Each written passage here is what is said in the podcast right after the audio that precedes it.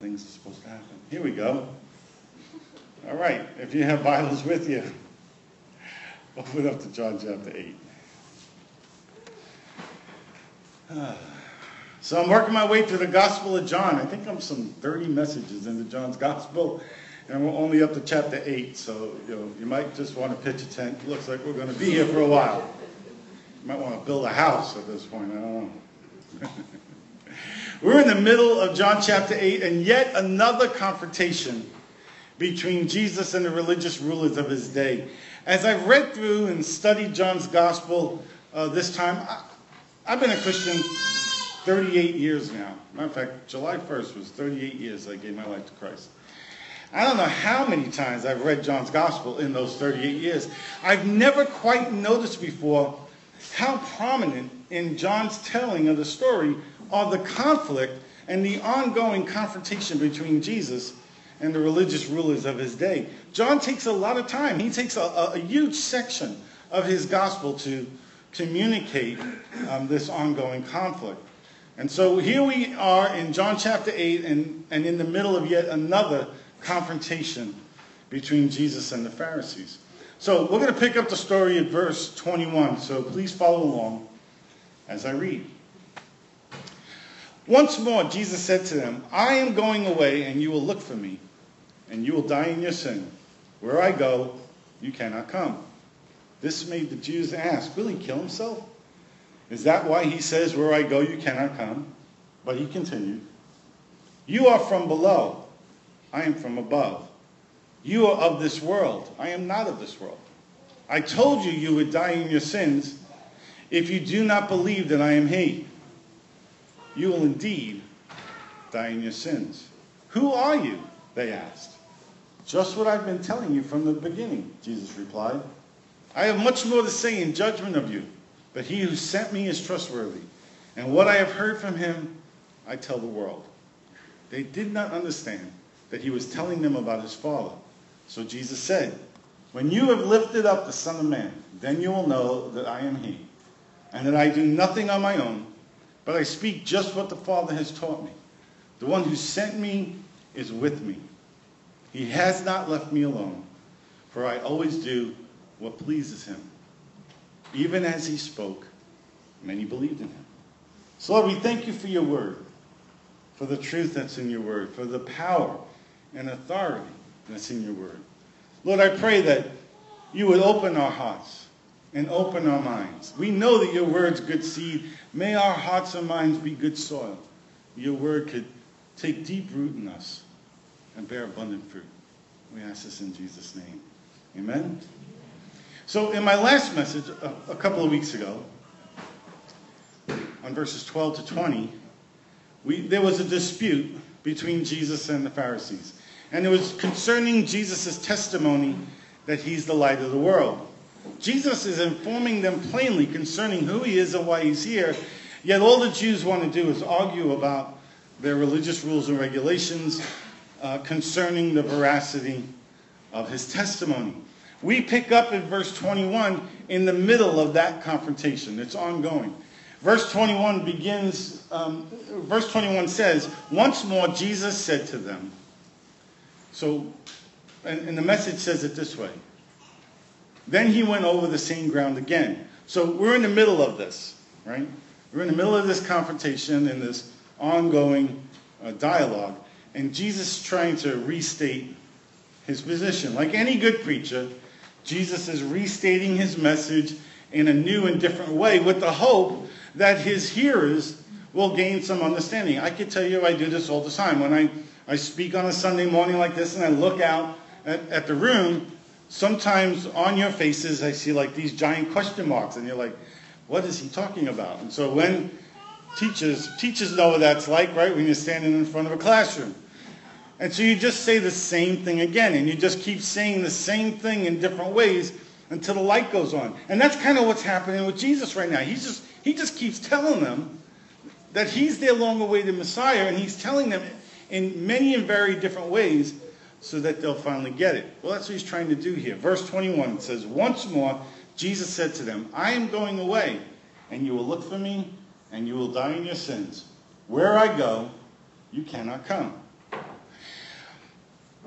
not only are there contrasting opinions here, but opposing directions. One direction is toward God, the other direction is away from God. You know, you can't go east and west at the same time. You cannot go north and south at the same time. You cannot go into light and into darkness at the same time. You have to do one or the other. Jesus is going one way, and the Pharisees are going the other.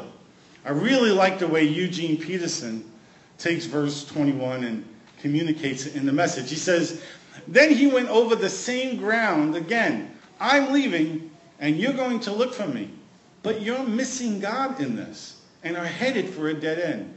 There's no way you can come with me.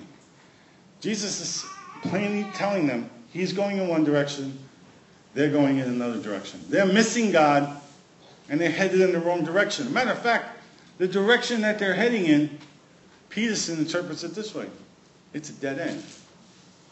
The problem is they just didn't know it. And that's what happens with deception. The problem with deception is you don't know you're deceived. If you knew you're deceived, you would think differently. The Pharisees are deceived. They're obviously deceived. Jesus Christ is standing in front of them. Their long awaited Messiah is standing in front of them. God Almighty in the flesh, the second person of the Trinity, is standing plainly, as clear as day, right in front of them, and they're deceived. They can't see it. It's a religious spirit. And a religious spirit will blind us from the truth to the point where we call good evil and evil good. This is what they're doing to Jesus. Some of you have had it done to you. I've had it done to me. People operating in religious spirit will look at what you do in the name of God and call good evil and evil good. It's the problem of deception. It's a problem inherent to the operation of religious spirit. Let's move on to verse 22. This made the Jews ask, Will he kill himself? Is that why he says, Where I go, you cannot come? Still, the Pharisees don't get it. Rather than question the accuracy of their position, they question Jesus' intent.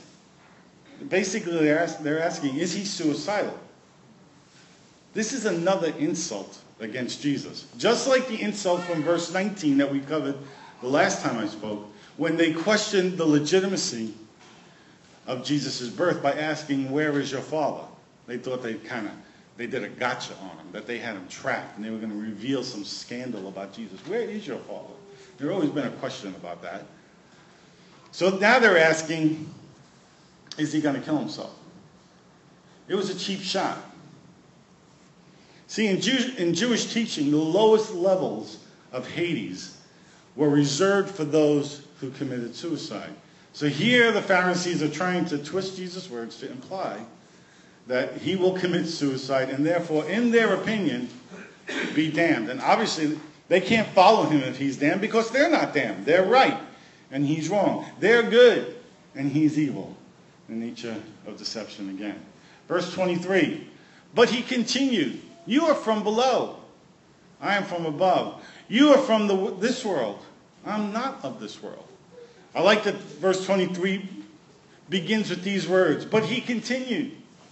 I love how Jesus doesn't even address their comments concerning suicide. He doesn't, he doesn't give voice or attention to, to their insult or to the distraction or to the rabbit trail they want to go on. He stays right on point.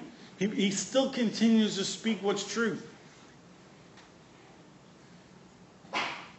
He still tries to communicate to them in a way that understanding will come. And here we see contrasting realities. It's not the first time we've seen this in, John's gospel. I've referred to this before. I think it's significant that, that John goes back to this theme again and again.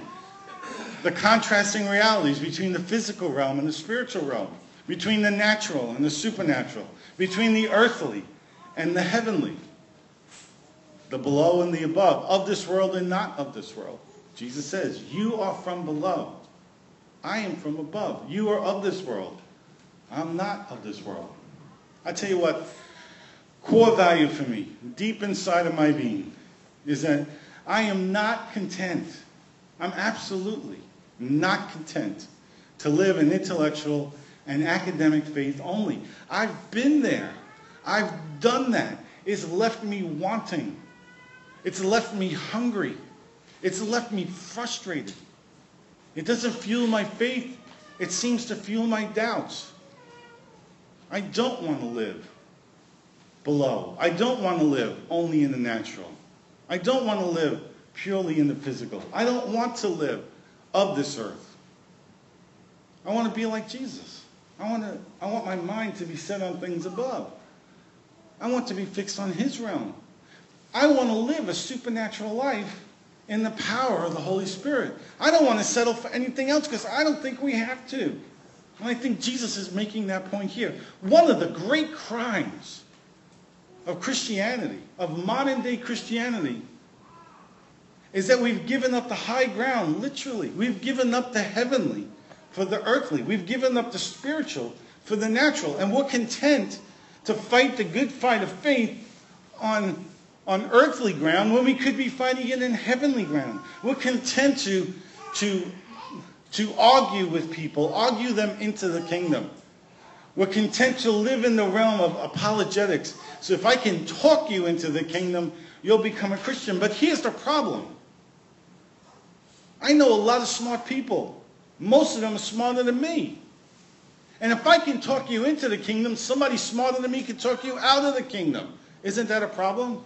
That's what it's like to operate on the earthly realm. But on the spiritual realm, once you've been touched by God's Spirit, once you've had an experience of His presence, I don't care how smart someone is. I don't care how sophisticated their apologetics or how um, convincing their argument. They will never take away from you the fact that you've tasted and seen that the Lord is good, that you've been touched by His presence, that you've encountered Him in a personal way that can never be robbed from you. Why would we give up the high ground? Why would we be satisfied to operate on an earthly level when we can operate on a heavenly level? Why would we play in the playground of the scribes and Pharisees when Jesus invites us to play in His playground? Why would we do that? There's a better way. I don't, I don't want to do it that way anymore. I don't want to live an intellectual and academic faith only. I want to live a supernatural life in the power of the Holy Spirit. I want to do it because I can. I want to do it because Jesus made it possible for me. I want to do it because the Spirit that raised Christ Jesus from the dead lives within me. That makes the impossible possible. Colossians chapter 3, verses 1 to 3. Paul says it well. Since then, you have been raised with Christ. Set your hearts on things above, where Christ is seated at the right hand of God. Set your minds on things above, not on earthly things. For you died, and your life is now hidden with Christ in God. I like that. You know that old saying that says, don't be so heavenly minded that you know earthly good? That's crap. That's a whole lot of crap. That's a lie from the pit of hell. I think we are no earthly good until we are heavenly minded. Why? Because that's what Paul says in Colossians 3 1 to 3. Set your mind, fix your mind completely on things above and not on earthly things. He doesn't say set your heart and mind on things above first or primarily or instead of. He's saying to do it, to let it be fixed there. That's what the word set means. Anybody ever set a fence post? Anybody here ever dig a hole to set a fence post? You dig a hole, right? You dig a deep hole. You usually put some stuff in there, maybe even cement. You put the when you put the pole in. That thing is set. The intent is that it's going to be there for a long time. Set your minds on things above, not on earthly things. Things above, not on earthly things. Doesn't that apply to the exact statement that Jesus is making to the Pharisees here in John chapter 8? I think it does. In light of what Jesus said, in light, of, in light of what Paul writes to the Colossians, where would you like your heart and mind to be? Above or below? I want mine above. The Pharisees set their hearts on things on minds on things below. I don't want to be like them. I'd rather be like Jesus. Jesus says in John 8 that he's from above. I want to be from above. That he's not of this world. I don't want to be of this world. He states plainly that the Pharisees are from below and of this world. I don't want to be aligned with the Pharisees. The Pharisees have a, contract, a con, contrasting perspective from Jesus. And as a result, they completely missed that God, what God was doing right in front of them. Because they were of the earth, because their mind was on things below, they missed God. They missed him so completely when he couldn't be any more obvious. I can't imagine for one second why we as followers of Jesus we want to align ourselves with a position of having our minds set below instead of above, or being of this world when we're clearly called not to be. Verse 24 Jesus says, I told you that you would die in your sins if you do not believe that I am He. You will indeed die in your sins. Okay, there's two things to take note of here in verse 24. The first is that the word believe here is from the Greek root word pistis, meaning trust. We've covered this many times in John's Gospel. Pistis is more when the Greek word pistis is used, or a variant of that word is used, it means vastly more than intellectual assent or doctrinal agreement. It means more than agreeing with the particular church's tenant, tenets of faith or statement of belief. You see, pistis is a relational term. It's most closely aligned uh, with today's understanding of language if we use the word trust. Trust, inherent in its meaning, is relationship. I can, I can agree intellectually on a statement of faith. I can align myself doctrinally and not trust anybody. Right? But that's not the kind of faith Jesus is talking about here. He's, he's talking about a trusting faith, a relational faith. I put my trust in you because I know you because we have relationship together. We've experienced things together. I know your heart. You know my heart. There's trust between us. That's what it means in John chapter 8 when it use, uses the word believe. So anytime you see belief or believe or faith, think trust. I think it has a better understanding in our common language today, a fuller meaning of the word. The second thing to take note of is the word he. In verse 24, Jesus says, I told you that you would die in your sins. If you do not believe that I am He, you will indeed die in your sins. The second thing to take note of in this word is that the word He here has been added by the translators. It's not in the original text. One of the better, one of the more, maybe better is not the right term, a more accurate translation of Scripture is Young's little, literal translation. It says this, and It'll be up on the screen. I said, therefore, to you, that ye shall die in your sins. If ye may not believe that I am, ye shall die in your sins. The word he is left out. And that's significant. When Jesus says, if you do not believe that I am, you will indeed die in your sins, it has a different impact to the Hebrew mind than when we listen to it in, in the English it says, if you do not believe that I am he. To the Hebrew mind, this is an obvious nod to Exodus 3.14, when God identifies himself to Moses at the burning bush as I am who I am. Moses asked, who shall I say, say sent me? And this is how God identifies himself. I am who I am. The title I am is a clear claim to deity and commonly understood in the Hebrew mind. Just like Jesus said, I am the light of the world in John 8:12, he is saying to them here in verse 24 that he is the great I am. The I am who I am that met Moses at the burning bush. Jesus makes it very simple for the Pharisees in verse 24. I would paraphrase that verse this way Trust that I am who I am and live. Do not trust that I am who I am and die. It's the same standard for us today as it was for them. Put your trust in, in the God, the great I am, the only God. Put your trust in him and live. Do not put your trust in him and die. verses 25 to 30. Still blinded and confused by deceptions, the Pharisees ask in verse 25, they're still not getting it. Who are you? They ask. And he, it's like, I don't know, I would want to grab him by the shirt and just say, just wake up. Come on. Could I make it any simpler for you guys? I'm not Jesus, can you tell? This question of the Pharisees comes from a combination of their willful confusion and their utter contempt for Jesus.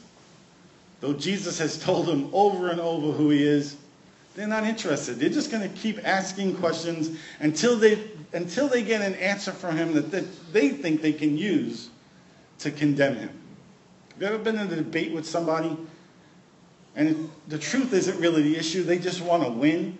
And so they just keep coming back at you different ways until you slip up and give them the kind of answer they can use to beat you over the head with it. Right? Apologetics. Some people call that evangelism. I don't like either one of them. You know? That's what they're doing to Jesus here. They just want to trip him up. They refuse to hear. They have ears, but they cannot hear. They have eyes, but they cannot see the God that stands right before them. And still, I love Jesus. He doesn't get caught up in their shenanigans. He just continues to try and clarify. Just what I have been telling you from the beginning is what Jesus answers. Jesus replies, I have much more to say in judgment of you, but he who sent me is trustworthy. And what I have heard from him, I will tell the world. Verse 27 tells us that the Pharisees are still confused. They did not understand that he was telling them about his Father. And Jesus explains further. So Jesus said, When you have lifted up the Son of Man, then you will know that I am he, and that I do nothing on my own, but speak just what the Father has taught me. Jesus is trying very hard to connect the dots for them, that he and the Father are one, that the Father they believe in is one with the Son who stands before them. And the lifting up that Jesus refers to, he's not saying that you're going to lift me up as your leader, that you're even going to lift me up as your Messiah. He's not even saying that the lifting up is going to be when the light finally goes on and you see the truth. What he's referring to, we can understand now, is the lifting up onto a cross. When the Son of Man is lifted up and crucified, is what the lifting up refers to. Then their eyes will be open. When Jesus is crucified, they'll see his, the perfect obedience of the Son to the Father. Verse 29 says, The one who sent me is with me. He has not left me alone, for I always do what pleases him. The unity between the Father and the Son continues, and it will continue, despite the accusations of the Pharisees. Jesus is as close to his Father as ever. And even though the Pharisees are blinded by religion, Scripture tells us that many others who are witnessing this exchange between them, they do understand. And they do believe. Verse 30 says, Even as he spoke, many believed in him. Many trusted in him. Could you imagine the contrast that's going on? Could you imagine witnessing this? Here you have Jesus. He's oozing love, right? He's kind. He's gracious. He's merciful. He's continually to try and help them understand, revealing truth to them. And here you have angry, religious, argumentative, contemptible, spiritually blind people going at each other. Right? Who would you want to follow? Who would you trust? The choice has got to be easy.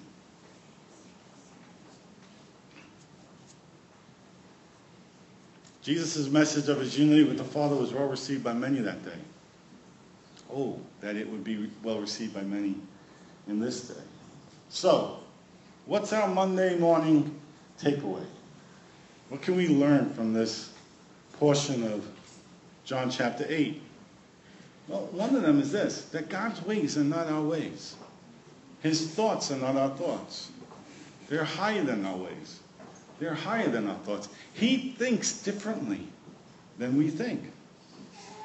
He sees people and circumstances and situations much differently than we see them. And that just like the Pharisees could be blinded by a religious spirit, just like they could be deceived, humility demands that we could, we'd have to admit that we're just as vulnerable.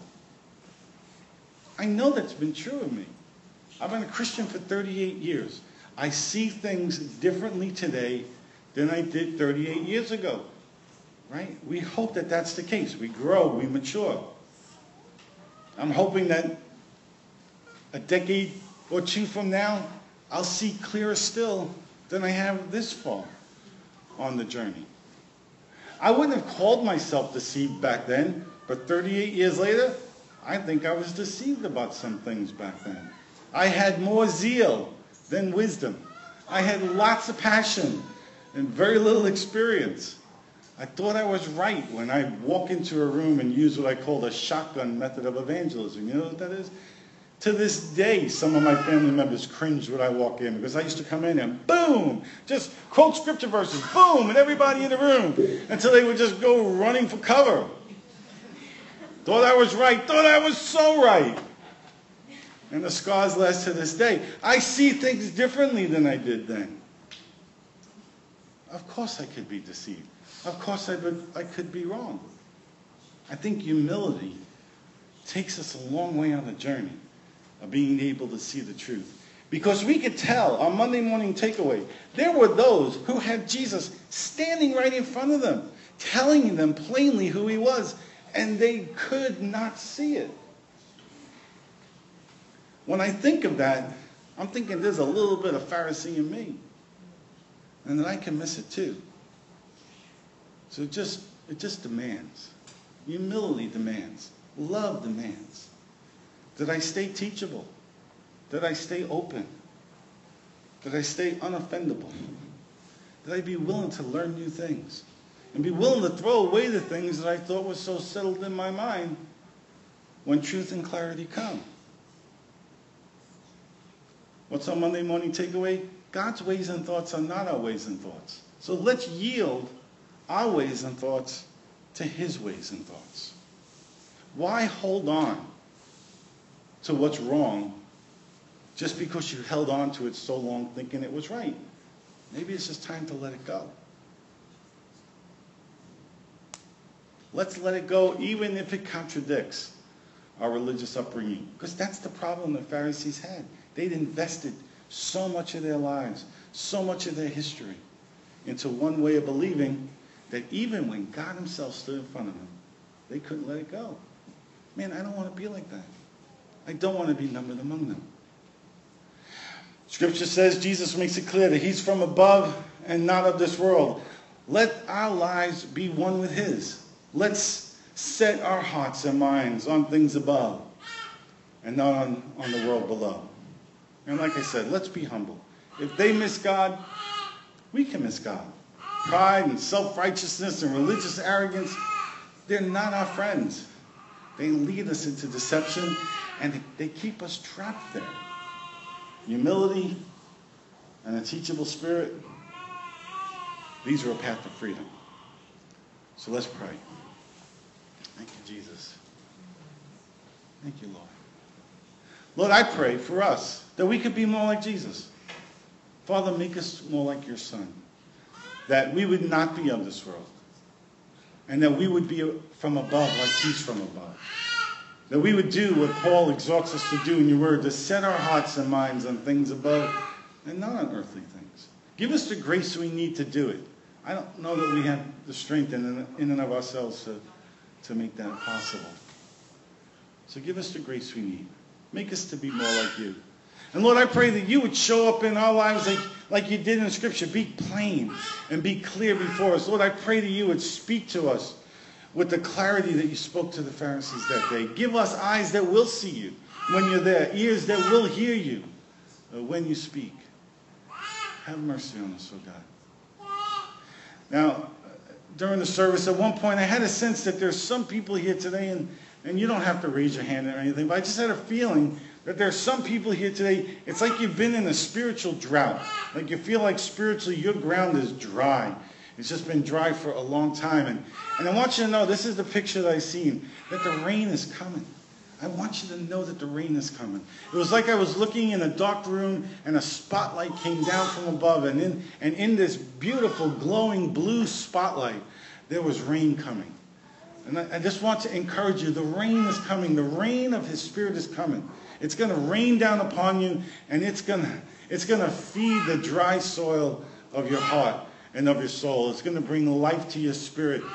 God's going to reveal Himself to, to you in new ways. And Lord, though, the words fail to accurately describe the picture, would you do what you showed me you were going to do? I pray for all of my friends here, for all of us, Lord, let your rain come. Let the rain of your spirit come. And I pray especially for those here today who feel like they are stuck in an extended spiritual drought. For them especially, Lord, let the rain come. Let it come even now. Let it come this very day.